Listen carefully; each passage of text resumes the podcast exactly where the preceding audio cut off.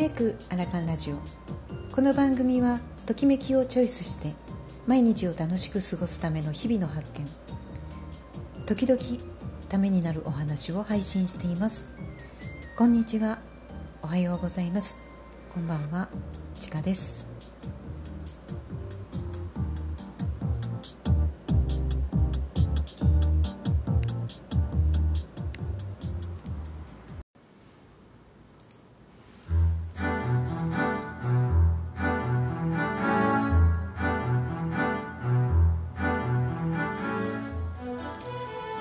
では今日は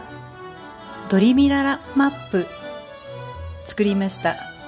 うまく言えないですね。ドリミラーマップ。作りました。本当でしたらドリームマップか未来マップか生きがいマップかということなんですがまあ今日は、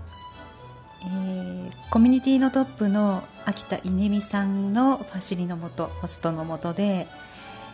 稲美さんが作られました生きがいマップドリームマップ未来マップ。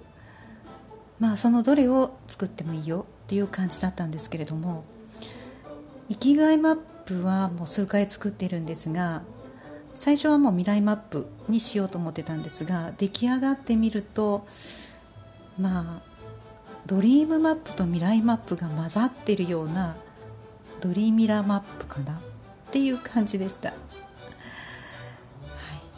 い、で品川のサロンとそれから、まあ、オンラインとつないで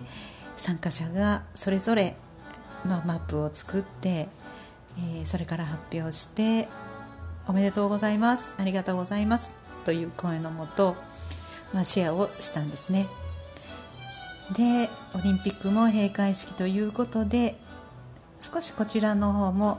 皆さんで一緒に観戦するということで、えー、まあ、参加もさせていただこうと思っています。今ちょうどマップ作りが終わったところの感じなんですね。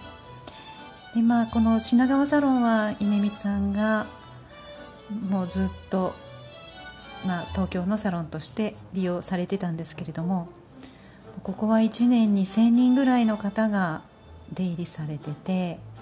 マップもかなり作られたということです。そしてシェアシェアサロンとしても使われて見えたようなのでいろんな、まあ、起業家の方が使われたり有名な方ですとこんまりさんもそちらのサロンを利用されてたということです。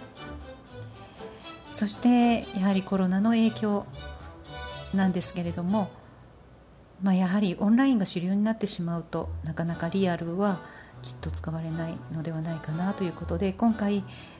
きっとそれが原因で手放されるということになったそうなんです。そしてまあ最後の大きなイベントとしてまあそのマップを皆さんで作るということも一つオリンピックの閉会式を一緒に見るっていうことも一つ、まあ、この秋田さんがこのサロンを手放されるということで一緒にそのセレモニーではないですがそれに参加したいなと思ったんですね。はい、でうんいろんな思いがきっと終わりになるんだろうなと思います。うん30代にその品川のサロンを手に入れられたということなので本当に感慨深いものがあるんじゃないかなと思うんですよね。はい、そして、まあ、未来ドリミラマップを作ってみたんですが、まあ、写真のように作ってはみたんですが生きがいマップを作った時のように今持ち合わせの雑誌を切り抜いたんですが今の私とその時の私にはズレがあって一つもこうなんか参考にしやすいものがこう出てこないというかその時に描きたかったものと今描きたいものがこれだけ大きく変わってるんだっていうことに気づかされました。そして少し写真の方でも見れるかもしれませんが A3 の用紙を用意してたんですけどもう A1 ぐらいの大きさがいいよということで急遽もう何でもいいということだったのでプリンターのエプソンの箱を切り取って少し写真でもよく見るとエプソンっていうのが見えるんですがそちらに貼っていったんですね。うん。そして3年後の夢を描いてみました。そこの先にはやはり今よりもサロンを少し飛び出す日を作っていてそして、まあ、いろんな方にケアを伝えたりケアをさせていただくことで、まあ、それがり広がりを見せて仲間も増えてオンラインでもつながることができて、まあ、いろんな仲間ができることによってノーベル賞本になってしまうかもという大きな夢を描いてみました。そして100万人の笑顔につながって地球が平和になるということにつながると本当にいいと思います。これを見えるところに貼ってもういつもそこを目標に夢に向かってここから先は過ごしていきたいなと思います。1年に1回ぐらいは書きあの作り直してもいいよということなので少しそれもしたりするかもしれません。でもいい経験でした。やはりこの最初にいろいろとこうお話を聞いて皆さんで、まあ、いろんなトークをしてから作る実際の時間は2時間ぐらいだったんですが最初にこのエプソンの台紙を作っているので結構時間をかかってしまってまだいいだろうと思ったらもう2時間あっという間ですね。本当に間に合わないんじゃないかっていうぐらい最後の1枚をギリギリで貼ってまたオンラインの方に戻ったっていう感じだったんですが、うん、これはすごくマップ作りって、まあ、集中する時間にもなって自分ともすごく向き合えるそしてそのいろんな写真を探る中そこにあるヒットした文字を探す中で後で少し筆持ちで加えたりはしたんですがこの時間すごくやはり貴重ですね。秋田さんもそう言われますが本当にすごく貴重な時間だと思います、皆さんもこの秋田さんが、ま、作られたマップ一度は作られてみるのをすごくおすすめします。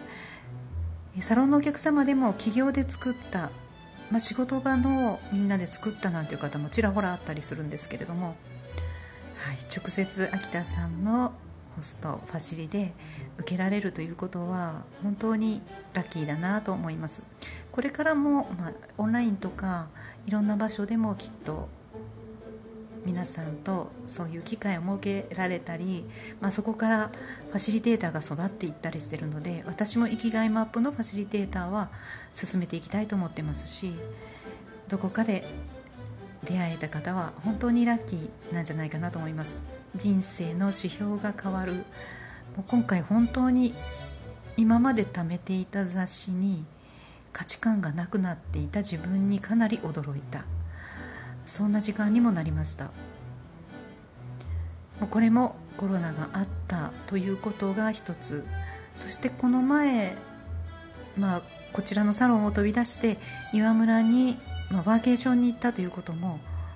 大きく私のこの指標が変わったことの、まあ、理由になっているかと思います。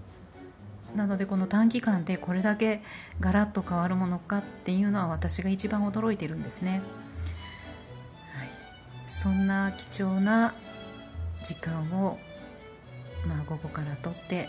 参加させていただきました。皆さんもコロナがあっていろんなこう自分の人生を見直す機会にもなっているかもしれませんが本当に人生何があるかわからないよっていう感じだと思います、えー、マイナスじゃなくってきっといい方に向くいいいいものに出会える。でそれを信じて向かっていれば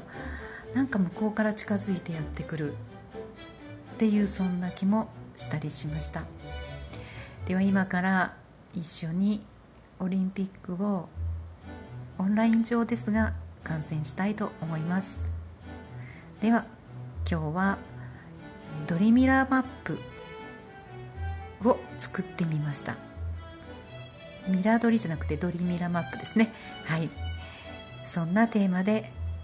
お送りしました。では今日はこれで失礼します。